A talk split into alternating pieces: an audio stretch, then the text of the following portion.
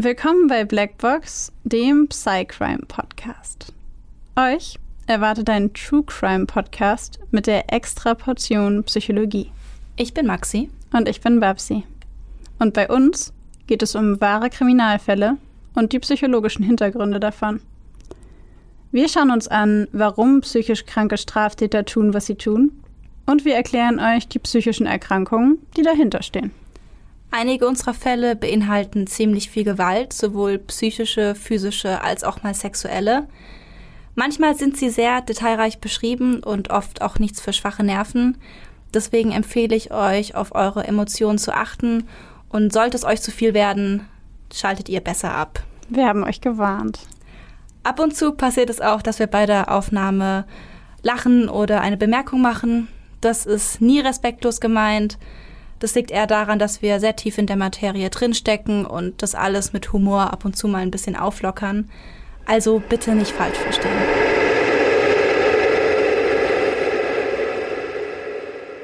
Ich möchte die heutige Folge gerne wieder mit einem Maxis Netflix-Tipp starten. Obwohl es eigentlich kein richtiger Tipp ist, sondern eigentlich was, was schon wahrscheinlich ganz, ganz viele von euch schon kennen. Es ist nämlich die Serie Mindhunter. Hast du die gesehen, Babsi? Nicht komplett, aber, aber, oh, Trommelwirbel bitte. Ähm, nein, Quatsch, aber ja, ich habe tatsächlich ein paar Folgen davon gesehen. Oh, ich bin jetzt stolz auf dich. Endlich ich bin auch ganz stolz auf mich. Endlich hast du eine Serie geguckt. Hey, ein bisschen, ein, ein bisschen, bisschen, davon, ein bisschen ja. davon. Aber äh, den Aspekt, auf den du hinaus wolltest, diesen ja. Fall habe ich gesehen. Die Folge davon habe ich gesehen. Wie ihr schon im Titel wahrscheinlich gelesen habt, geht es heute um ein Täterprofil und wir behandeln heute Ed Kemper. Und zu Ed Kemper gibt es in Mindhunter auch einen, nein, mehrere Folgen. Er hatte tatsächlich mehrere Auftritte in dieser Serie. Und was ich da so, was mir da so im Gedächtnis geblieben ist, ist, dass ich irgendwann auf YouTube gesehen habe, dass die Interviews, die Ed Kemper in Mindhunter hat, also diese Gespräche, die da geführt werden, mhm. wurden eins zu eins wirklich mit dem wahren Ed Kemper vom FBI geführt. Das fand ich auch richtig krass. Voll. Und die, ist, da gibt es auf YouTube gibt's, ähm, Videos, wo die nebeneinander gestellt wurden, die oh Originalinterviews und die aus Mindhunter. Und es ist fast eins zu eins. Und ich dachte mir nur so, wie krass ist es, dass diese Serie so nah am Original geblieben ist. Ja, vor allen Dingen, wie selten hast du sowas? Wie selten hast du es, dass jemand generell so viel über sowas erzählt? Ja, das meine ich. Also, wie ja. selten hast du ein Interview, das du dann tatsächlich so in eine Serie einbetten kannst? Ja, total. Ja, ich, aber ich erinnere mich auch noch sehr, sehr gut an die Folge von Mindhunter, weil ich sie extrem gefeiert habe. Und ich war so, oh mein Gott, das ist so cool. Das ist eine sehr, sehr coole Serie. Ähm, für die, die nicht wissen, worum es geht, es geht um zwei FBI-Agenten, die sich mit der Psyche von Serientätern beschäftigen und so als erste Person überhaupt sich damit beschäftigen, warum Menschen zu Mördern werden oder eben Serientätern und eben da so diese Tätertypologien erstellen. Und Ed Kemper war da einer der ersten, die sie interviewt haben. Also im Grunde ist äh, die Serie Mindhunter zum einen unterhaltsam, zum anderen aber auch sehr lehrreich. Voll. Und ähm, hier basiert auf wahren Ereignissen. Ja, also definitiv eine Win-Win-Win-Serie, weil sie Fall. alle Dinge so ja. erfüllt. Voll. Der FBI-Agent, der in Mindhunter diese Tätertypologien erstellt, heißt Holden Ford. Der FBI-Agent, der das aber tatsächlich zuerst gemacht hat, hieß John Douglas und war der erste Profiler des FBI und war dann natürlich ähm, das Vorbild für die Serie Mindhunter. Für die, die es interessiert, John Douglas hat darüber auch ein Buch geschrieben, über seine Interviews mit all diesen bekannten Straftätern wie Charles Manson und Ted Bundy, Ed Kemper äh, und hat es auch nochmal ganz genau erläutert, wie jetzt dann zu den Tätertypologien kam. Und ich fand das sehr, sehr interessant und dachte mir, vielleicht haben einige von euch da Lust drauf, da mal reinzugucken? Zu den Tätertypologien des FBIs werden wir in diesem kleinen Podcast aber auch noch äh, sicherlich die ein oder andere Folge oder das ein oder andere Thema für euch ähm, vorbereiten. Ganz sicher. genau. Nichtsdestotrotz, heute geht es um Ed Kemper und an diejenigen von euch, die sich denken, was, diese Folge ist aber gar nicht so lang kurze Vorbereitung ähm, für eure Nerven und mentale, äh, mentale Vorbereitung. Ja, auch für euer Erwartungs-, also einfach aus Erwartungsmanagementgründen. Wir werden uns heute Ed Campers Kindheit bis zu seinen ersten, also bis nach seinen ersten Taten angucken. Genauer würde ich da gerade noch gar nicht drauf eingehen. Und werden uns dann anschauen, was es in seiner Kindheit für ungünstige Faktoren gegeben hat, die möglicherweise nicht so gutes Verhalten begünstigen könnten.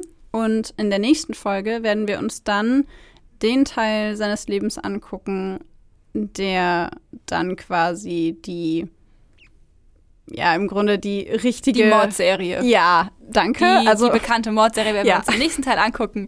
Und jetzt nur die ersten Taten. danke. Sehr gerne. Ja, ich hatte mich irgendwie in so eine Ecke geredet. Das kenne ich, das kenne ich. Passiert, passiert zu oft. Genau. Ähm, ja, und in der Folge, wo wir uns diese Mordserie angucken, gucken wir uns dann auch genauer an, warum, wieso, weshalb diese Morde und nicht anders. Ja, aber heute fangen wir an mit der Kindheit und ich würde vorschlagen, wir legen direkt los. Ja, würde ich sagen, oder? Ja. Dann let's go. My mother was a, a sick, angry, hungry, and, and very sad woman. I hated her, but I wanted to love my mother. And I watched the alcohol increase. I watched her social life drop off. I watched her get bizarre. She had terrible pain from her life, earlier life, her upbringing, uh, a failed marriage with my father. I'm a constant reminder of that failure. 23. April 1973, 5 Uhr morgens. Es ist noch relativ ruhig in den Straßen von Santa Cruz. Durch die leicht geöffneten Fenster des Police Department hört man die ersten Vögel zwitschern. Noch ist der Himmel nachtblau gefärbt und nur am Horizont ist bereits der erste Ansatz eines Sonnenaufgangs zu erkennen. Wie so oft wird die friedliche Stille jäh durch ein lautes Geräusch zerrissen. Das Telefon im Police Department schrillt. Die Polizisten, die den Anruf entgegennehmen, hören die Stimme eines ihnen wohlbekannten Mannes. Es ist Big Ed, ein Bekannter aus dem Ort. Die Beamten begegnen ihm regelmäßig, wenn sie in immer demselben Pub ihr Feierabendbier trinken. Big Ed ist auch oft dort, man kennt sich. Am Telefon scheint es jedoch so, als hätten sie einen völlig anderen Big Ed am Telefon. Der sonst so freundliche, ruhige und lustige Mann klingt verwirrt, aufgelöst. Tatsächlich hat er seit drei Tagen nicht mehr geschlafen, ist bis nach Pueblo im Bundesstaat Colorado durchgefahren und schmeißt gerade mit zitternden Händen das letzte Kleingeld in eine schäbige Telefonzelle, um mit den Beamten in Santa Cruz zu sprechen. Um ihnen zu erzählen, was vor einigen Tagen geschehen ist. Um ihnen zu erzählen, was er getan hat. Letzten Samstag gegen 5.15 Uhr habe ich meine Mutter ermordet. Gegen 19.55 Uhr tötete ich eine ihrer Freundinnen. Stockend und durcheinander erzählt er den Beamten am Telefon, er habe in seinem Elternhaus einen Doppelmord begangen, habe seine Mutter und deren Freundin getötet.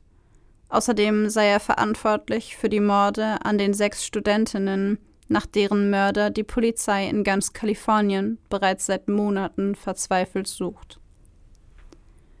Die Beamten am Ende der Leitung lachen. Sie nehmen ihren Trinkkumpan nicht ernst. Er solle erstmal seinen Rausch ausschlafen, empfehlen sie ihm. Am nächsten Tag sehe die Welt sicherlich schon ganz anders aus. Sie sind sich sicher, dass Big Ed mal wieder einfach nur zu tief ins Glas geschaut hat und sich einen Scherz mit seinen Freunden bei der Polizei erlaubt und legen auf. Ein paar Stunden später klingelt das Telefon erneut. Wieder ist es Big Ed. Wieder ruft er aus Pueblo an, wieder behauptet er, ein gefährlicher Mörder zu sein und mehrere Menschen auf dem Gewissen zu haben. Und wieder glauben die Polizisten ihm nicht. Big Ed flucht. Es müsse sofort jemand kommen und ihn aus Pueblo abholen, fordert er. Selbst als er verzweifelt erwähnt, dass sich in seinem Auto aktuell drei Kanonen mit 20 Schuss Munition befänden, nehmen die Beamten ihn nicht ernst. Sie legen erneut auf. Da kommt dem aufgewühlten Anrufer eine Idee. Er fordert die Beamten auf, ihren Kollegen Michael Alufi zu seiner Wohnung zu schicken und nachzusehen, ob an der Geschichte nicht doch etwas dran sei. Alufi wisse, wo er wohne. Schließlich habe er erst vor einigen Tagen einen Revolver Kaliber 44 bei Big Ed konfisziert. In der Sekunde, in der Michael Alufi Big Eds Haus betritt, sind alle Zweifel an der Geschichte dahin. Dem jungen Mann schlägt ein süßlich fauliger Verwesungsgeruch wie eine Faust entgegen. Sofort durchsucht er das Haus, öffnet Schubladen und Schranktüren. In einem der Schränke entdeckt der junge Polizist eine große Menge an Blut und Haaren. Als er weitersucht, findet er die Leichen von zwei Frauen mittleren Alters. Beide wurden enthauptet. Beiden wurden Dartpfeile in den Kopf gerammt. In der Küche liegen akkurat drapiert eine herausgeschnittene Zunge und ein Kehlkopf. Beide werden später eindeutig Clarnell Camper, Big Eds Mutter, zugeordnet. Sofort schicken die Beamten von Santa Cruz eine Streife nach Pueblo in Colorado. Als sie an der kleinen Telefonzelle ankommen, steht Big Ed, der mit richtigem Namen Edmund Camper heißt, noch immer neben dem schmutzigen kleinen Telefonhäuschen und wartet auf seine Festnahme. Der damals 25-Jährige wehrt sich nicht. Er ist beinahe 2,10 Meter zehn groß und 130 Kilo schwer. Ein Riese. Aber als die Polizei ihn festnehmen will, legt er einfach nur seine Hände auf das Dach der Telefonzelle und lässt sich widerstandslos Handschellen anlegen. Später wird er auf die Frage, warum er sich gestellt habe, antworten, es musste aufhören. Allerdings ist er etwas enttäuscht hatte er doch auf eine groß angelegte Verfolgungsjagd mit quietschenden Reifen und Blaulicht gehofft, wie man sie sonst in Filmen und Serien sieht. Doch daraus wird nichts. Stattdessen verbringt Ed Kemper die nächsten dreieinhalb Tage in Handschellen auf der Rückbank des Streifenwagens, wo er sich angeregt mit dem beifahrenden Michael Alufi unterhält. Dieser ist jedoch bereits nach kurzer Zeit überfordert von der Fülle an Worten und Informationen, die aus dem Festgenommenen nur so heraussprudeln. Die ganze Autofahrt lang geht das so. Bei jeder Pause stolziert Ed in Handschellen herum, präsentiert sie nahezu. Er will, dass die Leute ihn sehen, ihn in Handschellen. Kurz bevor die Polizisten in Santa Cruz ankommen, fragt Kemper noch, wie viele Journalisten dort wohl auf ihn warten werden. Er träumt ein bisschen davon, berühmt zu werden. Im Department angekommen, muss Kemper zunächst ein Formular ausfüllen. Bei dem Feld Notfallkontakt stockt er jedoch und dreht sich um. Er habe niemanden mehr, nun da seine Mutter tot sei. Er fragt, ob er daher den Polizeibeamten Michael Alufi angeben dürfe, der mit ihm die letzten drei Tage im Streifenwagen verbracht hat. Dieser nickt nur. Im Verhörraum angekommen, erwarten die Polizisten nunmehr ein anstrengendes und schwieriges Gespräch. Sie erwarten Widerstand und Leugnung der Taten von dem riesigen Mann mit den dunklen Haaren. Aber sie irren sich. Ed Kemper ist bereit auszupacken. Auf die Frage, wie die Namen der von ihm getöteten Mädchen gewesen seien und was er ihnen angetan habe, antwortet er Das wird dauern und beginnt ihnen alles zu erzählen. Edmund Kemper wird am 18. Dezember 1948 in Burbank, Kalifornien geboren. Er ist das dritte Kind. Vor ihm wurden bereits zwei Töchter geboren. Seine Eltern, Clarnell und Edmund Kemper, sind alles andere als liebevolle Menschen. In der kleinen Familie herrscht oft Geschrei. Clarnell Kemper, Eds Mutter, ist eine herrische, dominante und kalte Frau. Sie erniedrigt und demütigt ihren Mann als Vater regelmäßig, betrinkt sich zunehmend häufiger und sucht die Ursache ihrer eigenen Probleme immer bei anderen und nie bei sich selbst. Gelegentlich verprügelt sie ihren Mann sogar. Ed sitzt dann voller Angst in einer Ecke und weiß nicht, was er tun soll. Bereits als kleines Kind lernt er, dass er in dieser Familie keine Liebe oder Anerkennung erwarten kann. Seine Mutter begegnet ihm mit Härte und Ablehnung, egal was er tut. Schließlich verlässt Eds Vater die Familie, da er die Erniedrigungen und Demütigungen nicht mehr ertragen kann und lässt seinen kleinen Sohn und seine beiden Töchter bei Clarnell Kemper zurück. Ed ist nunmehr der einzige Mann im Haus und wird von seiner Mutter auch als solcher behandelt. Sie erniedrigt ihn, wie zuvor seinen Vater, lässt ihn ihren ganzen Hass auf das männliche Geschlecht spüren und begegnet ihm, wenn überhaupt, nur mit Feindseligkeit. Auch mit seinen Schwestern kann Ed keine harmonische oder liebevolle Beziehung aufbauen. Wenn die drei miteinander spielen, dann sind es brutale Rollenspiele, bei denen seine beiden Schwestern so tun, als würden sie den kleinen Jungen in einer Gaskammer vergiften und töten. Sie fesseln ihn an einen Stuhl, drücken einen imaginären Knopf und Ed tut mit zuckenden Gliedmaßen so, als würde er vergast. Als Edmund zehn ist, darf er schließlich nicht mehr in seinem Kinderzimmer schlafen, sondern muss in den Keller des Hauses gehen und sich dort sein Lager für die Nacht richten. Seine Mutter sagt ihm, er sei zu hässlich, um bei den älteren Schwestern schlafen zu dürfen. Außerdem hätten die beiden Mädchen ihr von sexueller Belästigung erzählt, die der kleine Junge an ihnen verübt hätte. Seine Anwesenheit sei unzumutbar für seine Schwestern. Der kleine Junge hat Angst im Keller. Er hat Angst, alleine in der Dunkelheit zu sein. Er hat kein Nachtlicht. Seine Mutter will ihm keines kaufen. Alles, was der kleine Junge im Keller findet, sind Dunkelheit, Ratten und das kleine Licht in der Gasheizung. Nächtelang starrt der Junge auf die kleine Lichtquelle, stellt sich den Teufel und die Hölle vor, beobachtet die zuckenden Schatten, die der Schein an die Wände wirft, und hört zischende Geräusche aus der Heizung. Schließlich vereinbart er einen Pakt mit den Dämonen in der Hoffnung, dass sie ihn dann nicht angreifen. Nacht für Nacht sitzt der kleine schmächtige Junge mit den dunklen Haaren so im Keller, allein und ungewollt zwischen Ratten und Schmutz. Doch im Keller begegnet Ed nicht nur seiner Angst vor der Dunkelheit und der Einsamkeit, sondern auch seinen ersten Gewaltfantasien. Er malt sich sexuelle Experimente mit seiner Mutter und seinen zwei Schwestern aus, die für diese grundsätzlich tödlich enden. In manchen Nächten werden die Fantasien so lebendig und die Wut so groß, dass er die dunklen Treppenstufen aus dem Keller hinauf und in das Schlafzimmer seiner Mutter schleicht. Dort steht er dann, mit einem Hammer in der einen und einem Messer in der anderen Hand, oft stundenlang, und beobachtet sie beim Schlafen.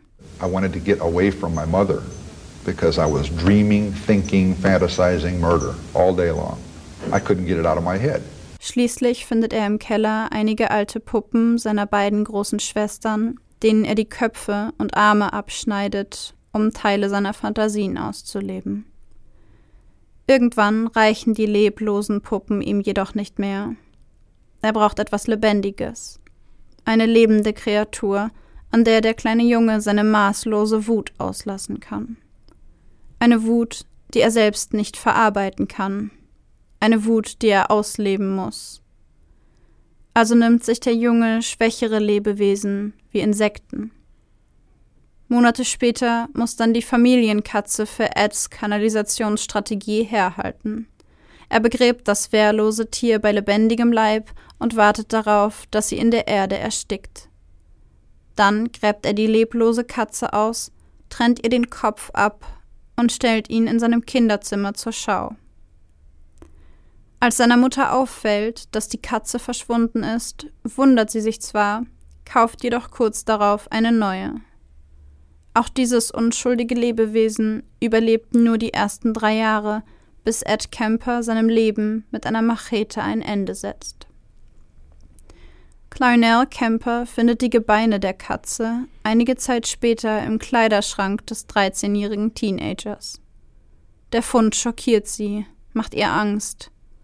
Von diesem Zeitpunkt an beginnt sie ihren Sohn nur noch als den Psychopathen zu bezeichnen. Auch in der Schule hat es der junge Ed Kemper nicht leicht. Obwohl er der größte und stärkste Junge in der Klasse ist, wird er immer gehänselt. Vielleicht gerade aufgrund seiner Körpergröße und seiner massigen Gestalt wird er von den anderen Kindern ausgegrenzt, ausgelacht und weggestoßen. Er selbst empfindet diese Behandlung als sehr unfair. Das stark ausgeprägte Bedürfnis nach Gerechtigkeit ist eine Empfindung, die in Kemper auch als Erwachsener noch sehr stark verankert sein wird. Der größte Traum des Jungen ist es, später einmal Polizist zu werden. Gleichzeitig fantasiert er jedoch davon, die Kinder, die ihn ausgrenzen und hänseln, später einmal zu töten und sich so an ihnen zu rächen. Ebenso hat er jedoch Angst vor ihnen und Angst, dass sie ihn verprügeln würden. So schwer seine Schulzeit sich für ihn auch gestaltet und so ungern Kemper zur Schule geht, so bringt er doch trotzdem nie schlechte Noten mit nach Hause. Als Clarnell Kemper bei ihrem 13-jährigen Sohn dann die Überreste der zweiten Katze findet, beschließt sie, Ed nicht mehr länger im Haus haben zu wollen und möchte, dass ihr Sohn von nun an bei seinem Vater lebt. Da das aber nicht möglich ist, wird er schließlich zu seinen Großeltern nach Sierra Nevada geschickt. Ed weiß davon nichts. Als die Familie an Weihnachten bei seinen Großeltern zu Besuch ist, lassen sie Ed kurzerhand einfach dort und fahren ohne ihn zurück. Eine Absprache oder eine Vorabinformation gab es vorher nicht. Mit seinem Großvater versteht sich der Junge sehr gut. Er ist der wohl erste und einzige Mensch, den er liebt und von dem er sich geliebt fühlt. Gemeinsam gehen die beiden zum Schießen und verbringen viel Zeit miteinander. Ed hat endlich das Gefühl von Wärme und Zuneigung und fühlt sich seinem Großvater nahe. Doch seine Großmutter ist das Gegenteil ihres Mannes. Wie seine Mutter ist sie eine kontrollierende, dominante und kalte Frau, misshandelt sowohl ihren Mann als auch ihren Enkel verbal, fängt immer wieder Streit und Kleinigkeiten an. Sie schikaniert Ed immer wieder, ebenso wie es seine Mutter zuvor tat. Diese Auseinandersetzungen und Verhaltensweisen lösen bei dem Teenager ähnliche Reaktionsmuster wie im Hause seiner Mutter aus. Er beginnt auch bei seinen Großeltern immer wieder Tiere zu töten, um seine Wut und seine Frustration an ihnen auszulassen. Als seine Großmutter Mood die Überreste kleiner Waldtiere und Vögel entdeckt und das Verhalten ihres Enkels bemerkt, erteilt sie ihm Hausarrest. Ed ist damit überhaupt nicht einverstanden. Als sie ihm dann auch noch das Gewehr wegnehmen will, bricht sich die jahrelang angestaute rasende Wut in dem mittlerweile 1,93 Meter großen 15-jährigen Bahn. Kurzerhand greift er nach einem Gewehr richtet es auf seine Großmutter, die ihm in diesem Moment den Rücken zukehrt und drückt den Auslöser. Die Kugel trifft seine Großmutter Maud Kemper von hinten in den Schädel. Dann drückt Ed ein zweites Mal den Abzug und schießt der 66-Jährigen in den Rücken. Dann greift er nach einem Messer und sticht mehrfach von hinten auf die bereits leblose Frau ein. Als er schließlich von dem unbeweglichen Körper seiner Großmutter ablässt, hört er, wie sein Großvater über den Hof auf die Haustür zukommt. Nun steigt Panik in ihm auf. Wie wird er reagieren? Sicher wird er bestürzt sein über den Anblick seiner toten Frau. Er hat seinen Großvater gern. Deswegen möchte er ihm diesen Anblick gerne ersparen. Also tritt er auf die Veranda des Hauses und schießt auch auf seinen eigenen Opa, der gerade auf das Haus zugeht. Augenblicklich geht der zu Boden, bleibt auf dem Hof liegen, während sein Blut in den trockenen Boden der Sierra Nevada sickert. Ed lässt langsam die Waffe sinken, dreht sich um und kehrt ins Haus zurück. Er ist überfordert, weiß nicht, was er tun soll. Dann wählt er die Nummer seiner Mutter. Er weiß, dass sie sich gerade gemeinsam mit ihrem neuen Mann in den Flitterwochen befindet. Er sagt ihr, was er getan hat. Er sagt ihr, dass er gerade seine beiden Großeltern erschossen hat. Dass er hatte wissen wollen, wie es sich anfühlt, einen Menschen zu töten. Der 16-jährige Ed Kemper wird daraufhin in die Hochsicherungsanstalt Atascadero State Hospital für geisteskranke Straftäter eingewiesen. Er sei geisteskrank, aber noch zu retten, er solle behandelt, aber nicht bestraft werden, heißt es vor Gericht. Doch Kemper passt hier nicht ganz rein. Zwar hat er den schrecklichen Doppelmord an seinen Großeltern begangen, jedoch kann keine zu diesem Zeitpunkt bekannte Krankheit an ihm festgestellt werden.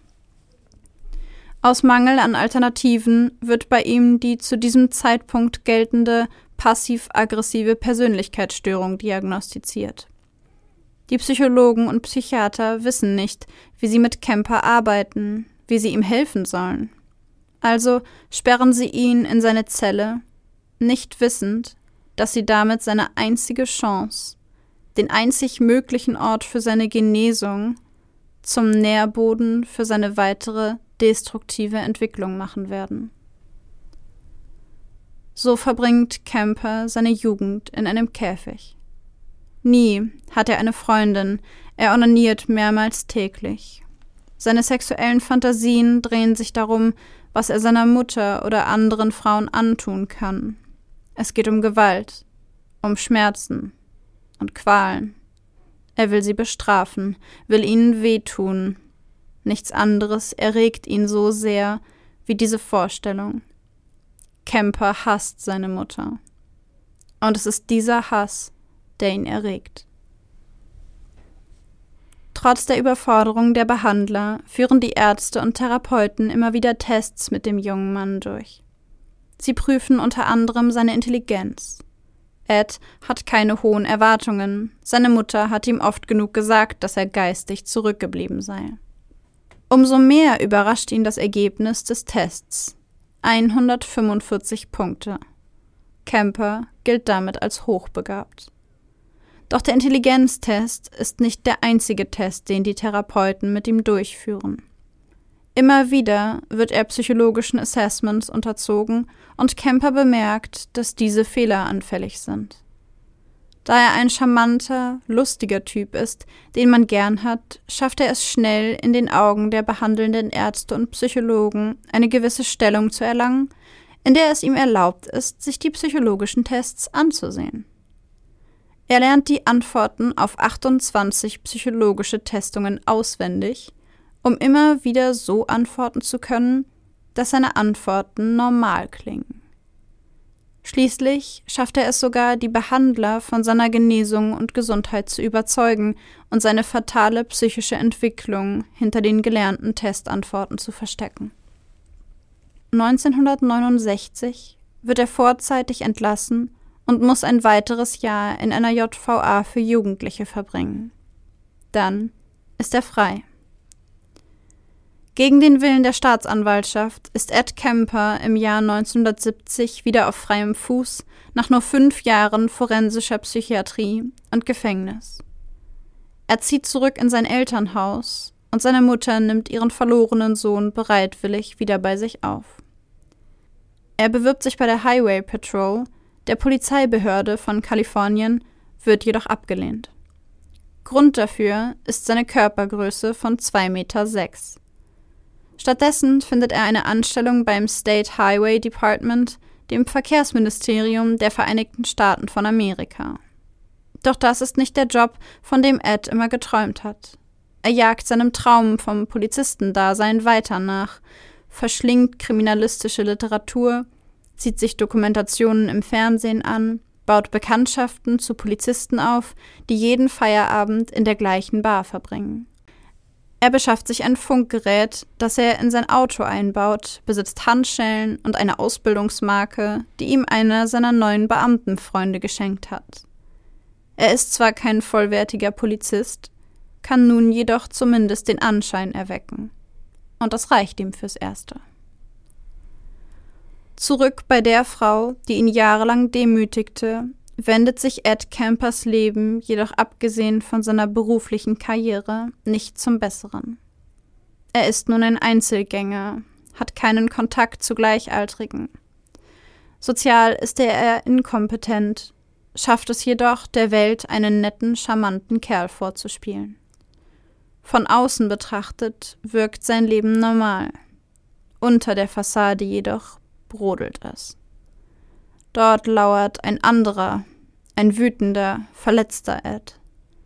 Er wünscht sich eine Partnerin, einen Menschen, der an seiner Seite ist und ihm Wärme und Halt gibt. Doch das erscheint ihm nicht möglich, ist er doch nicht einmal in der Lage, sich mit einer Frau normal zu unterhalten. Die Schuld daran gibt er seiner Mutter. Diese sagt ihm immer wieder, dass keine Frau der Welt ihn wollen würde, weil er wertlos sei. Wenn Ed einen Mann und eine Frau zusammen sieht, wallt eine riesige Eifersucht in ihm auf. Schließlich fasst er den Entschluss, etwas zu ändern. Er will lernen, mit Frauen zu kommunizieren, vielleicht sogar eine Freundin finden. Als Methode der Wahl, neue Frauen kennenzulernen, entscheidet er sich dafür, Anhalterinnen mitzunehmen. My inability to communicate socially sexually. I wasn't impotent, but emotionally I was impotent. I was scared to death of failing in male female relationships. I knew absolutely nothing about that whole area, even if just sitting down and talking with a young lady. I need to be able to really communicate, and ironically enough, that's why I began picking people up. Das war der erste Teil des Ed Kemper-Falls. In der nächsten Folge gucken wir uns dann die Mordserie an, die darauf folgte. Also keine Sorge, es wird nicht weniger, sondern eher noch mehr gemordet für die Mordlüsternen unter euch. ähm, genau, aber in dieser Folge gucken wir uns jetzt ein bisschen genauer an, wie Ed Kempers Kindheit und Jugend seine psychologische oder psychische Entwicklung beeinflusst hat und äh, genau, jetzt stellen wir euch mal ein bisschen vor, was wir so rausgefunden haben. Genau, und für die, die uns öfter zuhören, die werden das jetzt schon so ein bisschen kennen. Wir werden uns heute nämlich wieder sehr, sehr ausführlich mit der Psychoanalyse beziehungsweise mit Sigmund Freud beschäftigen. Tatsächlich ist diese Folge und die nächste komplett bis zum Rand voll mit psychoanalytischen Theorien. In den letzten Folgen, zum Beispiel in der Folge bei Jürgen Bartsch, haben wir schon über das Instanzenmodell gesprochen und über die orale und anale Phase. Das werden wir heute wieder machen, allerdings nochmal sehr viel genauer, als wir es zum Fall Jürgen Bartsch gemacht haben. Genauer zum Überblick werden wir uns heute mit dem Modell der psychosexuellen Entwicklung beschäftigen.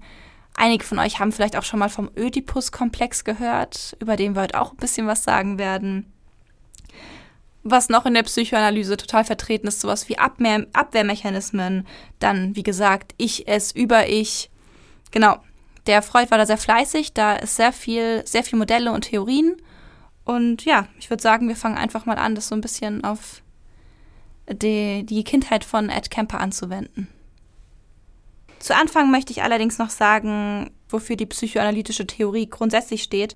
Und zwar theorisiert sie die Wechselwirkung zwischen biologischem Antrieb eines Menschen und seinen frühen Lebenserfahrungen. Also der Grundgedanke in der Psychoanalyse nach Freud ist, dass ähm, ein Mensch sich so und so verhält aufgrund von Dingen, die in seiner Kindheit passiert sind und die unterbewusst bei ihm wirken. Ganz grob zur Erklärung. Und wenn wir jetzt schon beim Unterbewussten sind, fangen wir doch direkt mit dem Instanzenmodell an. Wie schon in der Folge über Jürgen Bartsch, die ihr euch übrigens gerne anhören dürft, wenn ihr es noch nicht gemacht habt, gibt es nach Freud im Menschen drei verschiedene Instanzen. Das ist einmal das Ich, das Es und das Über-Ich. Das Es ist dabei der grundlegendste Teil der Persönlichkeit, der schon seit der Geburt vorhanden ist und wird so als das Unterbewusste beschrieben. Gegensatz dazu ist das Über-Ich, was so ein bisschen Moralvorstellungen, Gewissen, Werte in einer Gesellschaft lernt und sich da dementsprechend auch später entwickelt und damit eben so ein bisschen höher gesteuerte Funktion leitet. Also wir können uns vorstellen, das S ist das, was will ich, worauf habe ich gerade Lust und das Über-Ich ist das, was sollte ich gerade tun, was sollte ich gerade nicht tun, was muss jetzt getan werden, damit ich das und das erreiche. Das Ich dabei sitzt so, so zwischen den Stühlen so ein bisschen und vermittelt zwischen den beiden. So gibt mal so ein bisschen den Stab in Richtung vom S und dann mal den Stab in Richtung vom Über-Ich, damit beide sich sozusagen auspendeln und dann gesundes Gleichgewicht besteht. Ist im Grunde also wie der Mediator. Genau, das Ich ist der Mediator davon. In Bezug auf Kemper gibt es einige Theorien dazu, dass seine gewalttätigen Tendenzen und Abweichungen das Ergebnis von einem unterentwickelten Über-Ich sein könnten. Es ist nämlich so, dass wenn jemand nicht in der Lage ist, Morale und Werte aufzubauen und eben auch gar nicht die Möglichkeit hat, sie zu lernen, dass dann das moralische Gewissen, was wir normalerweise haben, unterentwickelt ist und dadurch das Über-Ich nicht gegensteuern kann gegen das S. Das heißt, es gibt da kein Gegengewicht. Ganz simpel formuliert, ich glaube, das ist unser Lieblingssatz in diesem Podcast, aber ganz simpel formuliert, ähm, wer nicht lernt, was richtig und falsch ist, kann auch nicht anwenden, was richtig und falsch ist. Genau. Bei Kemper halten wir das für relativ wahrscheinlich, ähm, oder zumindest für eine mögliche Theorie, sagen wir es mal so rum, weil er ja in einer sehr zwiegespaltenen Umgebung erzogen worden ist. Auf der einen Seite haben wir die Mutter, die als sehr dominant, sehr herrschsüchtig, sehr, ja, quasi, ähm, ja, sehr mächtig empfunden wird. Und auf der anderen Seite haben wir diesen abwesenden Vater, der erst quasi von der Mutter unterdrückt wird und dann schließlich die Familie als Reaktion darauf verlässt. Das heißt, ähm, Moralvorstellungen, richtig und falsch, Spiegelungen eines Kindes von was darf ich und was darf ich nicht, angemessene Reaktion etc. Fehlanzeige. Dazu kommt, dass Kemper selbst ja oft gezwungen wurde, Zeit im Keller des Hauses zu verbringen, wo er also auch abgeschottet war von seiner Mutter, abgeschottet war von seinen Schwestern, von der Welt außen, was möglicherweise dazu geführt hat, dass er im Grunde in seinem antisozialen Verhalten noch mehr bestärkt wurde, weil er eben nichts anderes gelernt hat in dem Moment. Und dass er, das finde ich zugegebenermaßen eine sehr überspitzte Theorie, aber es gibt die Theorie, dass er dadurch, dass sein Über-Ich dadurch so unterentwickelt war, dass er quasi kein zivilisiertes Verhalten mehr an den Tag legen konnte, weil sein Über-Ich so wenig in Anführungszeichen gefüttert wurde. Ja, das, das, ist ein bisschen schwierig, weil ich meine, er konnte sich ja durchaus zivilisiert verhalten. Richtig. Ne? Also, also ich meine, das hat er ja gut gekonnt. Wir haben das vorhin nicht gesagt, aber alle Theorien, die wir hier sagen, sind Theorien, keine Ferndiagnosen. Es ist nicht unbedingt richtig, was wir sagen. Es ist nicht unbedingt vollständig, was wir sagen. Und ähm, wir sind auch nicht unbedingt der Meinung, dass das so ist, sondern wir versuchen einfach nur so eine Idee zu geben, was es so an Optionen geben könnte, die wir uns überlegt haben oder die vielleicht auch ähm, Psychologen, Psychoanalytiker oder Psychiater darüber abgegeben haben. Genau. Also so wie immer. ja. Diese verschiedenen Instanzen werden in verschiedenen Phasen des Lebens entwickelt. Dieses Modell dieser verschiedenen Phasen nennt man das Modell der psychosexuellen Entwicklung nach Freud. Jetzt sind wir wieder bei den Phasen, nämlich die Phasen, wo in Uni alle gekichert haben. Die psychosexuelle Entwicklung beginnt nach Freud mit der oralen Phase. Das ist die Zeit bis zum Ende des ersten Lebensjahres ungefähr. Und da ist eben der Mund als erogene Körperzone im Fokus. Die Lustempfindung bei Säuglingen entsteht durch den Mund, entsteht durch Dinge in den Mund nehmen in dem Alter oder auch ähm, durch das Stillen, durch Hautkontakt und eben die Nahrungsaufnahme. Dazu möchte ich aber einmal kurz sagen, Lustempfinden bei Säuglingen ist nicht das gleiche, was wir bei Erwachsenen unter Lustempfinden verstehen. ähm, tatsächlich gibt es sowas wie Sexualität auch bei Säuglingen. Da bezieht sich diese, dieses Verlangen allerdings eher auf Hautkontakt, auf Wärme und Geborgenheit und nicht auf das, was wir im Erwachsenenalter unter Sexualität verstehen. Also es hat eigentlich nichts mit unserer Erwachsenenvorstellung von Sexualität zu tun. Genau. Freud benutzt diesen Begriff, aber es hat nichts damit zu tun. Also bitte bringt es nicht durcheinander und bitte sagt uns nicht, dass wir das gesagt hätten. Das haben wir nicht. Tatsächlich glaube ich allerdings sogar, Freud hat es so interpretiert, glaube ich manchmal. Aber es ist halt einfach, es ist nicht so. Säuglinge haben das noch nicht. So. Die orale Entwicklungsphase ist logischerweise, ich meine, das Kind ist bei, der, bei den Eltern, ist abhängig von den Eltern, sowohl was Nahrung als auch Wärme und Geborgenheit angeht. Deswegen ist diese Entwicklungsphase gekennzeichnet von einem Erlebnis der Abhängigkeit und von Konflikten, die halt zum Beispiel, zum Beispiel mit der Entwöhnung zusammenhängen können. Wenn die Triebbefriedigung in dieser Phase also frustriert wird, ähm, dann kann es sein, dass diese Entwicklungsphase gestört ist und dann eine Fixierung auf die orale Phase stattfindet. Menschen, die auf die orale Phase fixiert sind, zeigen nach Freud häufiger eine Suche nach Ersatzobjekten, geringe Frustrationstoleranz, Neigung zu Rauchen, übermäßigem Essen, Passivität, Abhängigkeit, Unselbstständigkeit. Da gibt es eine ganze Palette.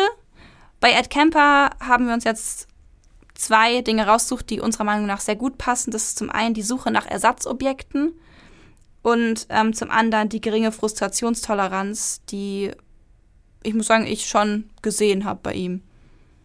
Bei Kemper wurde in erster Linie die emotionale Zuwendung ja sehr vorenthalten. Wir haben das vorhin schon mal gesagt. Ähm, sehr kalte, zwar, also seine Mutter war zwar da, aber sehr kalt und mhm. ihm emotional nicht zugewandt. Sein Vater war de facto entweder unterwürfig oder, also seiner Mutter gegenüber unterwürfig oder gar nicht da. Und dementsprechend ist davon auszugehen, dass die Abhängigkeit, in der Kemper sich schon als Säugling bewegt hat und später ja auch als Kind, in einem gewissen Rahmen immer noch bewegt, äh, dass sie von Kemper selber als sehr unbefriedigend erlebt worden sein muss. Mhm. Und ähm, dass dadurch sich eben das Vertrauen oder die Entwicklung von Vertrauen massiv gestört werden kann. Das hast du ja gerade schon gesagt. Ja. Und das Suchen von Ersatzobjekten. Man könnte vermuten, dass beispielsweise die Tatsache, dass er eben dann später diese Mordserie begangen hat, etwas mit dem Suchen von Ersatzobjekten zu tun hatte. Und was man auch sieht, ist diese starke Abhängigkeit von der Mutter. Das sieht man schon in der Kindheit und in der Jugend. Denn auf der einen Seite hasst er sie und es muss ja wirklich eine sehr, sehr starke Emotion sein, wenn er mit einem Messer und einem Hammer in der Hand stundenlang neben ihr im Bett steht, selbst wenn er nie etwas tut. Und auf der anderen Seite sucht er immer wieder ihre Bestätigung, versucht ihre Liebe zu bekommen und kehrt auch immer wieder zu ihr zurück. Also er wird ja als Kind von ihr zu den Großeltern gebracht. Nachdem er seine Großeltern erschießt, ruft er seine Mutter an. Ähm, man könnte jetzt argumentieren und sagen, das war die einzige Person, die er sonst noch kannte. Okay, ja, kann man so sehen. Aber auch als er aus der forensischen Psychiatrie kommt, zieht er wieder bei seiner Mutter ein, obwohl sie ihn all die Jahre misshandelt, obwohl sie ihn all die Jahre verbal unterdrückt und ähm, ja, im Grunde eigentlich gar nicht die Mutterfigur ist, die er gerne hätte. Also da bemerkt man schon eine starke Abhängigkeit und eine sehr, sehr ambivalente Beziehung. Ja. Und vor allem zieht er auch zur Mutter, obwohl die Ärzte, ich meine mich daran zu erinnern, dass die eher empfohlen haben, dass er nicht zur Mutter geht, weil es eben so ein schädigendes Umfeld war und trotzdem trotz diesen Einflüssen von außen zu sagen, nee, das ist nicht gut für dich, geht er trotzdem wieder zurück zur Mutter, was ich finde, was auch schon viel aussagen kann. Ja, auf jeden Fall.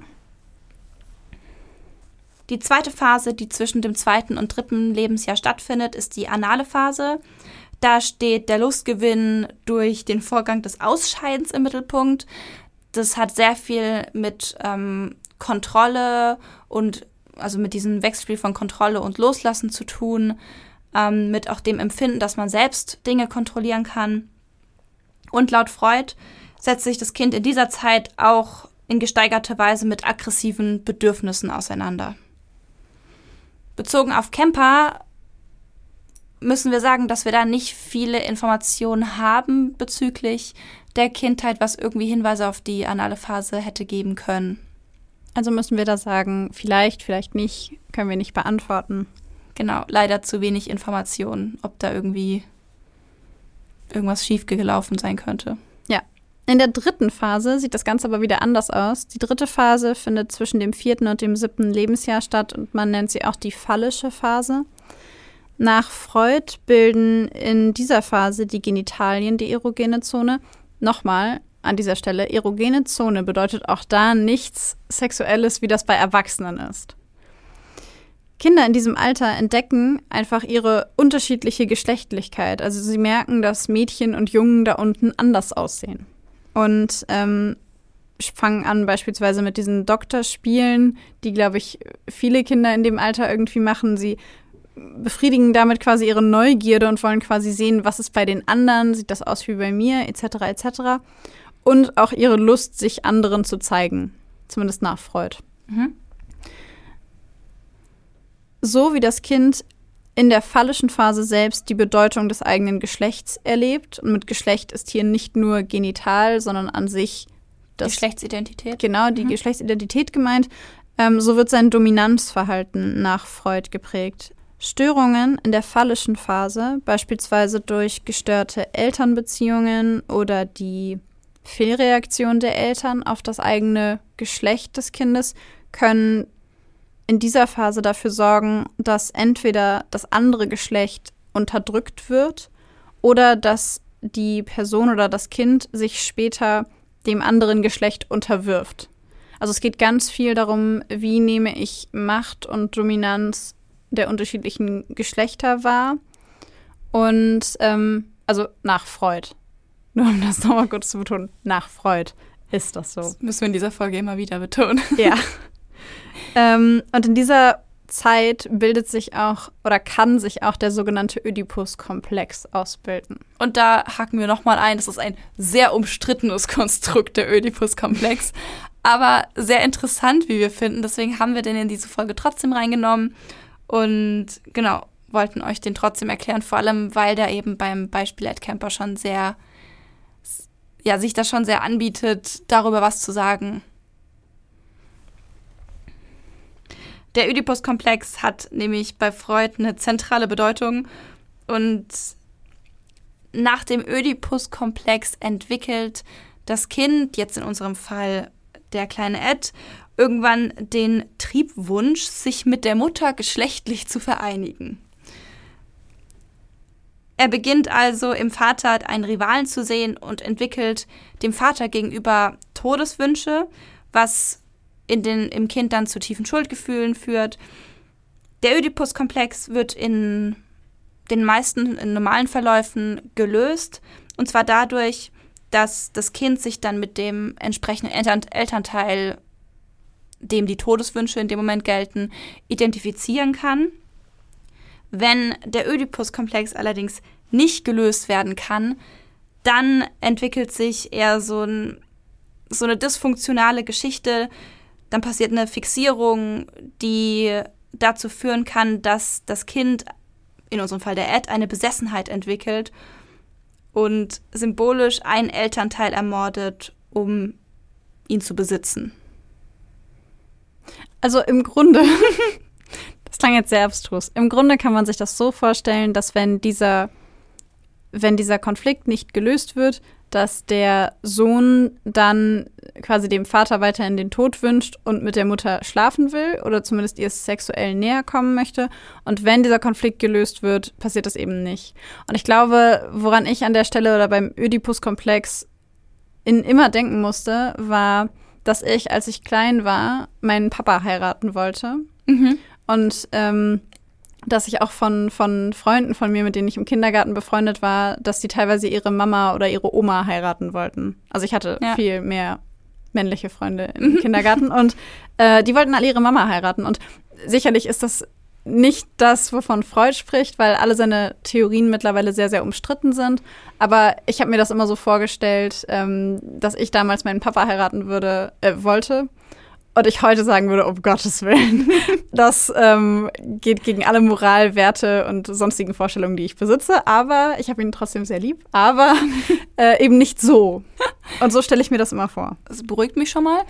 Ich glaube auch tatsächlich, dass bei Freud, also ich, ich glaube mal, das war vielleicht so der Grundgedanke dahinter, weil das eben wirklich alle Kinder irgendwie machen. Ja.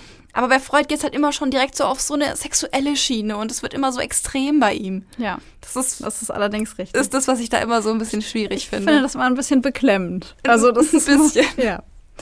Angewendet auf Ed Kemper kann man sagen, dass wir herausgefunden haben, dass er selber die Bedeutung des eigenen Geschlechts ja eher als minderwertig empfindet. Also er empfindet sich selbst eher als unterlegen. Das zeigt sich beispielsweise darin, dass er unfähig ist, mit Frauen überhaupt ein normales Gespräch zu führen, was nicht verwunderlich ist, wenn seine Mutter ihm die ganze Zeit sagt, er sei nichts wert und ihn in den Keller sperrt, weil seine Schwestern seinen Anblick nicht ertragen. Unglaublich, ey. Weil er so hässlich ist. Also ich, ich glaube, es ist relativ eindeutig, da müssen wir gar nicht äh, weiter drauf eingehen. Die Folge davon bei ihm war dann möglicherweise, dass er versucht hat, das andere Geschlecht zu unterdrücken, während er sich, also während der Delikte, die dann noch folgten, während, während er sich gleichzeitig diesem Geschlecht, dem weiblichen Geschlecht, aber auch unterworfen hat, denn er hat sich seiner Mutter ja immer noch untergeordnet. Ja. Er ist ja trotzdem immer noch zu ihr gekommen und er hat sich auch den Frauen insgesamt ja immer noch untergeordnet, weil er sich nicht mehr getraut hat, sie anzusprechen. Also es war so ein ganz unangenehmer Spannungszustand zwischen Dominanz und Unterwerfung. Mhm. Wobei sich die Dominanz nur in dieser Mordserie zeigt und vorher nicht. Ja, sonst zeigt sich eigentlich ständig nur diese Unterwerfung und dieses Gefühl der Wertlosigkeit. Habe ich so total das Gefühl bei ihm. Was mir bei Oedipus-Komplex gerade noch einfällt, ist, dass es ja, dass er eigentlich gelöst wird, wenn man sich mit dem gleichgeschlechtlichen Elternteil identifiziert. Bei Ed Kemper frage ich mich aber irgendwie, ob er nicht dadurch, dass die Mutter den Vater so demütigend behandelt hat und dann, als der Vater weg war, auch ihn so demütigend behandelt hat, ob nicht da doch er sich mit dem Vater irgendwie identifiziert hat, weil diese Behandlung von der Mutter her genau das gleiche war, weißt du? Ja.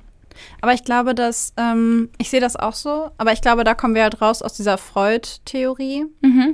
Weil ich glaube, auch wenn wir nach Freud gehen müsst, äh, würden, dann hätte er diesen Oedipus-Komplex eigentlich nicht entwickeln dürfen, weil er sich mit dem Vater höchstwahrscheinlich identifiziert hat, weil er von der Mutter genauso behandelt wurde. Ja. Also wenn wir Freud mal kurz außen vor lassen, glaube ich auch, dass er sich mit seinem Vater identifiziert hat und dass das die ganze Sache aber noch schlimmer gemacht hat, weil ich mir halt vorstellen kann, dass es allein zu einem wahnsinnigen Spannungsfeld führt, wenn du dir Liebe und Anerkennung von deiner Mutter wünschst und alles, was deine Mutter für dich übrig hat, ist Ablehnung und Feindseligkeit und das alles nur, weil du das Geschlecht hast, das du hast. Ja.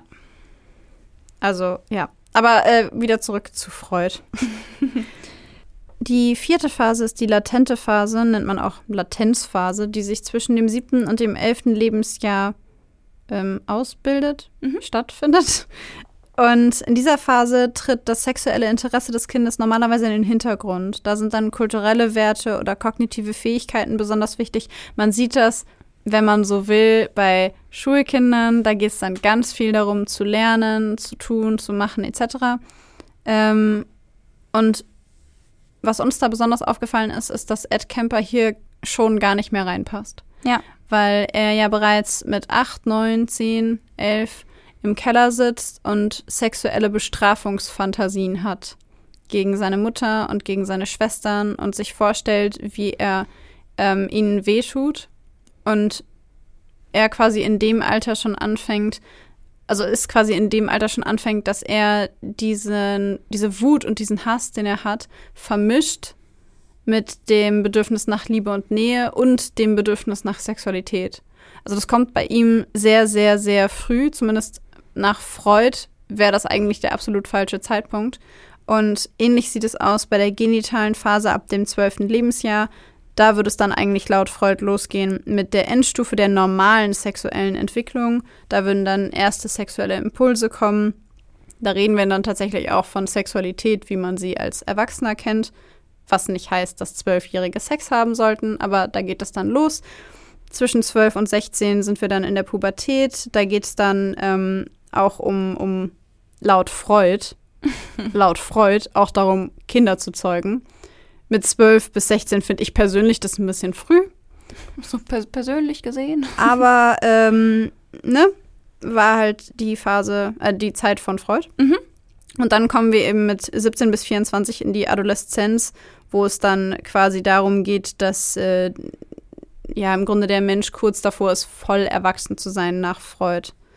Wir sind ähm, an der Stelle allerdings quasi mit Ed Kemper ausgestiegen, weil im Grunde da eigentlich alles schon äh, in Scherben lag, in Anführungszeichen. Ja.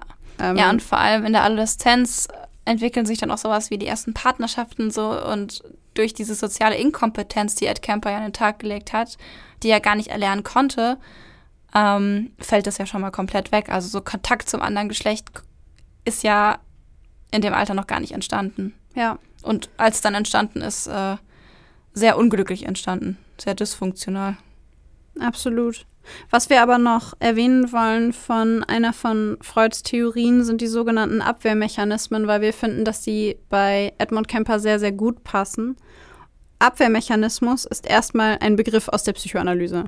Ähm, man benutzt ihn auch in der Psychologie und er bezeichnet im Grunde bestimmte psychische Vorgänge, die dafür da sind, um seelische oder zwischenmenschliche Konflikte zu regulieren oder beziehungsweise zu lösen, um der Person, die diese Konflikte empfindet, Entlastung zu verschaffen. Man würde heute auch von sowas wie Coping-Strategien sprechen. Also es geht Ja. quasi darum, wie kann ich mit einer bestimmten Emotion umgehen, wie kann ich mit einem bestimmten Konflikt umgehen, ähm, wie kann ich das quasi von mir in Anführungszeichen abwehren, damit es mich nicht zu tief trifft. Genau, diese Abwehrmechanismen können sehr gut sein für die eigene Psyche. Sie können aber auch sehr schlecht sein. In Ed Kempers Fall ist uns der Begriff der Abwehrmechanismen zu dem Zeitpunkt eingefallen, als es losging, dass er ja diese starken, diese starke Wut auf seine Mutter verspürt hat durch diese Demütigung, Demü Demütigung und diese ähm, ständige Abwertung durch die Mutter. Und er ja dann begonnen hat, die Hauskatze, glaube ich, war es die Hauskatze? Die Hauskatze zu töten. Ja, ja. Und die ja auch irgendwie aufzuspießen und in sein Zimmer als Deko zu stellen. Ja. Und da haben wir uns gefragt, okay, er hat ja schon, er hat ja auch diese Gewaltfantasien gegen die Mutter, die eigentlich ja diese Wut in ihm auslöst. Aber in dem Moment, wo er ja seine Wut nicht gegen die Mutter richten kann, verschiebt er diese Wut auf schwächere Lebewesen, an denen er das dann eben sehr viel besser auslassen kann. Verschieben ist nämlich ein gutes Stichwort. Der Abwehrmechanismus, von dem wir sprechen, heißt tatsächlich Verschiebung.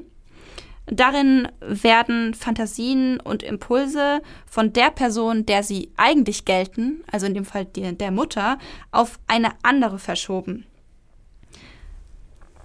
Das passiert meistens, wenn eben die Person, auf die es richtet, eine Autoritätsperson ist oder eine zu starke Person ist, gegen die man sich gerade nicht wehren kann und man sich dann eben Schwächeren zuwendet. Simples Beispiel vielleicht. Ähm, ich hoffe, dass das keinem von euch passiert. Aber wenn man sich vorstellt, dass man ähm, auf der Arbeit ist oder in der Schule und man ist einem sehr schwierigen Chef oder einer sehr schwierigen Lehrperson ausgeliefert, in Anführungszeichen, die man als Autoritätsperson wahrnimmt, dann kann man in dem Moment, egal wie wütend man ist, die Person nicht anschreien. Mhm. Das verbietet sich, dass man das macht. Ja. Da man weiß selber, das bringt Nachteile, das sollte man nicht, das ist nicht klug, etc. etc. Und ich bin mir auch, ich hoffe zumindest, dass die meisten von euch das kennen, dann kommt man nach Hause. Und das erste, die erste Kleinigkeit, die der Partner oder irgendjemand aus der Familie sagt, die auch nur ein bisschen nicht das ist, was einem gerade passt oder was man gerade sich erhofft hat, bringt einen direkt zum kompletten Ausflippen. Ja. Und das wäre, glaube ich, ein simples Beispiel für Verschiebung von einer Person, der gegenüber man diese Emotionen nicht auslassen kann, zu einer Person, bei der man das Gefühl hat, man kann das. Genau, tun. man verschiebt die Wut einfach auf eine, die damit gar nichts zu tun hat. Ja. Genau. Ihr werdet sehen, im, wenn der Fall weitergeht, dass diese Verschiebung auch in der, in der weiteren Mordserie von Ed Kemper unserer Meinung nach noch eine sehr große Rolle spielt, weil das einfach, ja, würde ich sagen, weitergeht so mit der Verschiebung. Ja. Aber das Interessante, was ich dazu noch kurz sagen wollte, ist, dass dieser Verschiebungsmechanismus tatsächlich häufig genannt wird im Zusammenhang mit Tierquälerei. Mhm. weil ähm, diese Handlung, ein Tier zu quälen, das prinzipiell erstmal schwächer ist als man selbst, bei den meisten Leuten eigentlich eine Verschiebung ist. Also wenn es nicht gerade was mit Sadismus oder sowas zu tun hat, dann ist der Hauptgrund dafür häufig, dass diese Menschen versuchen, eben diese Emotionen an einem schwächeren Lebewesen auszulassen, das sich nicht wehren kann. Genau, und Tiere sind halt eben leider dann meistens diese schwächeren Lebewesen, die es abkriegen können. Ja. Und bei Ed Kemper sieht man das ganz deutlich. Ich meine, er fängt an mit Insekten. Vorher hat er diese Puppen. Mhm. Dann will er irgendwas Lebendiges, fängt an mit Insekten. Dann geht es irgendwann zur Katze. Dann kommt er zu den Großeltern und macht das da mit kleineren Waldtieren und mit Vögeln. Ja. Also das ist ähm, sehr, sehr, sehr wichtiger Punkt. Mhm. Wisst ihr True Crime Junkies da draußen bestimmt. Aber Tierquälerei im Kindesalter ist ein sehr wichtiger Punkt und wir werden euch in dieser Folge auch erzählen, warum. Gutes Stichwort. Und zwar hat der Psychiater MacDonald eine, einen Satz entwickelt, der sozusagen spätere gewalttätige Tendenzen bei Kindern vorhersagen soll. Genannt wird dieser Satz die McDonald-Triade. Und wie du gerade schon gesagt hast, verbindet sich in dieser Triade Tierquälerei mit Feuerlegen und hartnäckigem Bettnässen. Ich erinnere mich noch ganz gut daran, ich hatte das im Rechtspsychologiekurs. Da hat äh, der Dozent vorne gefragt, was sind Anzeichen für spätere, ähm, also für Menschen, die später massive Gewalttaten begehen oder sexuelle Gewalttaten begehen. Und ich habe mich gemeldet, super schnell, und war so, Tiere quälen, Feuer legen, Bettnessen. Und der ganze Kurs hat mich angeguckt, so, oh mein Gott, okay, alles klar. ähm, aber ja, tatsächlich ist dem so und man nennt es auch, also die McDonald-Triade nennt man auch die dunkle Triade, was ich persönlich ein wenig reißerisch finde. Ja. Aber, Aber kann man sich das besser merken, finde ich. Ja, finde ich auch. Finde ich auch. Mittlerweile ist diese Triade ein wenig umstritten, weil ähm, 2018 Forscher herausfanden, dass nur sehr wenige Menschen, die wegen Gewaltverbrechen verurteilt wurden, eine oder mehrere dieser Eigenschaften an den Tag gelegt haben. Also im Grunde ähm, haben die Forscher dann vorgeschlagen zu sagen, okay, diese Merkmale oder diese Verhaltensweisen sind ein Anzeichen dafür, dass das Kind aus einer sehr ungünstigen, schädlichen, häuslichen Situation herauskommt. Aber es ist nicht unbedingt ein Indikator dafür, dass das Kind oder der Mensch später gewalttätig wird. Ja, es sind auf jeden Fall alarmierende Signale, aber nicht zwingend. Ja. ja. Dennoch ist es ganz interessant, wenn ihr mal drauf achtet, haben viele der Serienmörder, die man sich anguckt, in ihrer Jugend oder Kindheit Tiere gequält, Feuer gelegt oder sehr, sehr lange ins Bett gemacht. Mhm. Es gab auch tatsächlich Studien, die das belegt haben. Also es ist ebenso wie die Theorie von Freud umstritten. es gibt sowohl Studien, die das belegen, als auch andere, die da was, die dagegen sprechen.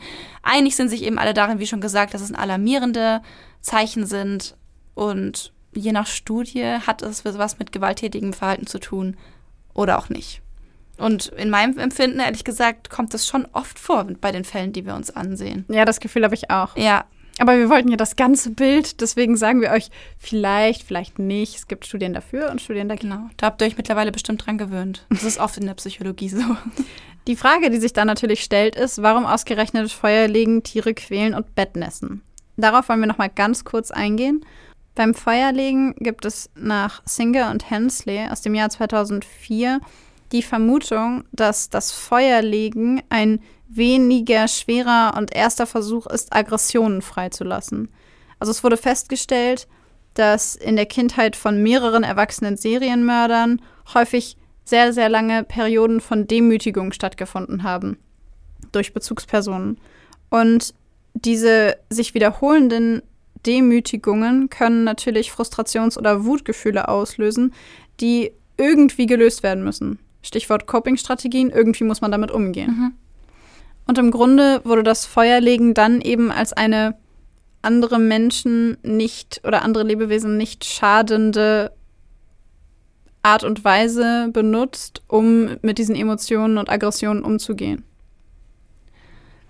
Genau. Der zweite Faktor, Tiere quälen, wird in dieser Triade hauptsächlich dazu verwendet, um Frustration und Wut abzubauen, ebenso wie das Feuerlegen.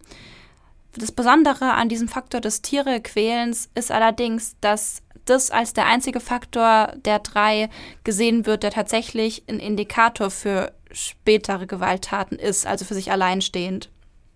Es gab dazu eine ganz spannende Studie, die ich kurz ähm, euch vorstellen möchte, von Wright und Hensley im Jahr 2003 wo sie fünf Fälle, gut, es waren nur fünf, das ist leider nicht sehr repräsentativ, trotzdem finde ich sehr spannend, analysiert haben. Und da waren so ein paar Themen, die ständig wiedergekommen sind. Alle fünf haben als Kinder ihre Frustrationen an Tieren ausgelassen, weil die Personen, die ihren Ärger eigentlich in Anführungszeichen verdient hätten, diese Personen waren zu mächtig oder zu stark, um sie niederzuschlagen.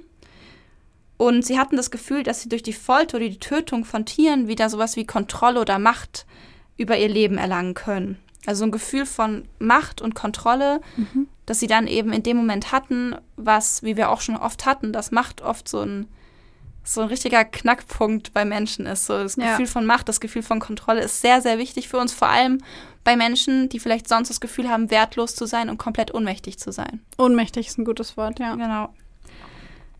Es gab natürlich noch andere Studien, die ein bisschen repräsentativer sind, ähm, wo zum Beispiel einmal 45 männliche Gefängnisinsachen befragt wurden, bei denen 56 Prozent zugaben, in ihrer Kindheit Gewalttaten gegenüber Tieren begangen zu haben. Da gibt es noch ganz viele weitere, aber über einen Kamm geschert, wie gesagt, ist Tiere quälen eins der wenigen Faktoren, die wirklich verlässlich Gewalttaten vorhersagen können. Man muss dazu aber sagen, dass nicht jede Form von Tierquälerei, und jetzt hört erst zu, bevor ihr aufschreit, nicht jede Form von Tierquälerei gleich ein Indikator dafür sein muss, weil viele Kinder in relativ jungem Alter mit ähm, beispielsweise Lupen irgendwie gucken, mhm. diese Brennkraft von Sonne und, und dann machen sie es mit Ameisen dann. oder sowas. Das machen ganz viele Kinder. Ähm, sie hören aber relativ schnell wieder damit auf und wenn man ihnen erklärt, dass sie das nicht machen dürfen, weil die Ameisen sterben und das geht nicht und das ist nicht gut, dann hören sie damit wieder auf. Und das hat in dem Fall auch nichts mit Aggression zu tun, sondern entweder mit einem mangelnden Vorstellungsvermögen von Tod mhm oder einfach mit dem Unverständnis, was man da gerade selber eigentlich macht. Ja. Oder was mir da auch einfällt, auch so Neugier, weil es ja auch Kinder gibt, zum Beispiel so Schmetterlinge oder so Flügeltiere, so Insekten. Ja. Dann irgendwie da, keine Ahnung, anfangen, die Flügel auszurupfen, aber das nicht aus so einer bösen Intention machen, sondern aus Neugier, um sich das anzugucken. Und das ist natürlich nicht gut. Da muss man natürlich sagen, das geht so nicht, das tut dem weh, das darfst du nicht machen. Aber es ist kein Indikator dafür, dass das Kind später ein Serienmörder wird. Ja, Anders sieht es aus bei Kleintieren wie Hamstern, Meerschweinchen, Katzen, so Säugetiere und sowas. Das ist kritisch. Sehr kritisch, ja. Als letzten Punkt haben wir noch das Bettnässen. Das ist ähm, ja im Grunde als Definition das unbeabsichtigte Einnässen während des Schlafens. Ähm, allerdings anhaltend nach dem fünften Lebensjahr. Bis zum fünften Lebensjahr ist es völlig normal, dass Kinder ab und zu mal noch ins Bett machen, dass das noch passiert. Das kann auch nach dem fünften Lebensjahr hin und wieder noch passieren. Das ist erstmal ähm, nichts Schlimmes.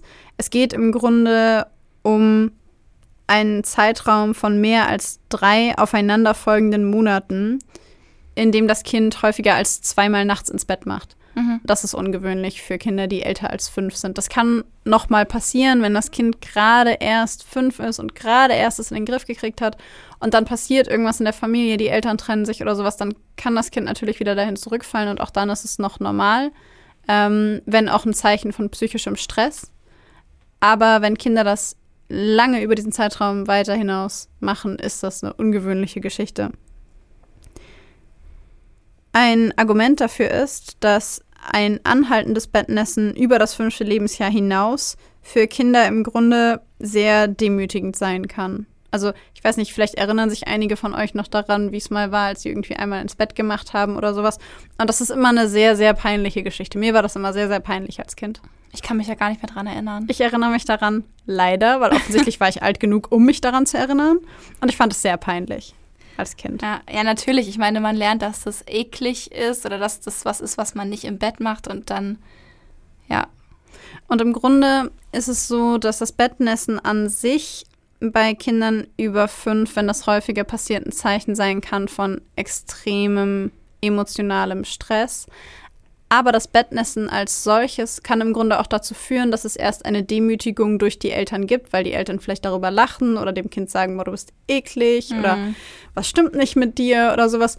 Und das ist ganz gefährlich, weil die Situation des ins Bett machens ist für das Kind peinlich genug. Ja. Und da nochmal drauf zu hauen, kann im Grunde etwas sein, das bei Kindern dann dazu führt, dass entweder das schlimmer wird oder dass sie sich wieder eine andere Strategie überlegen, wie sie mit ihren Emotionen umgehen können. Und das kann dann wieder eine eher weniger gesunde Strategie sein, ja. wie eben zum Beispiel Kinder, äh, dass Kinder Tiere quälen und da eben wieder Macht erlangen oder dass sie Feuer legen. Ja, das ist dann so ein Teufelskreis irgendwie. Alles befeuert sich irgendwie gegenseitig. Genau. Bei Ed Kemper ist es ja so, dass so nach unserem Wissensstand nur das Quälen von Tieren als Faktor vorhanden war. Von Bettnässen wissen wir nichts, genauso wenig wie von Feuerlegen. Habe ich jetzt bei ihm nichts von gelesen oder gehört. Ja. Was aber auch so ein bisschen zu der Kritik passen würde an der McDonald-Triade, dass es eben nicht zuverlässig Gewalttaten vorhersagt, dass aber Tiere quälen schon ein sehr verlässlicher Prädiktor dafür ist. Ja. Und ich denke, mit diesem, wie ich finde, sehr passenden Abschlusswort oder Statement. Gell? Und dieser Fülle an Informationen für euch. Von der ihr bestimmt ein bisschen erschlagen seid.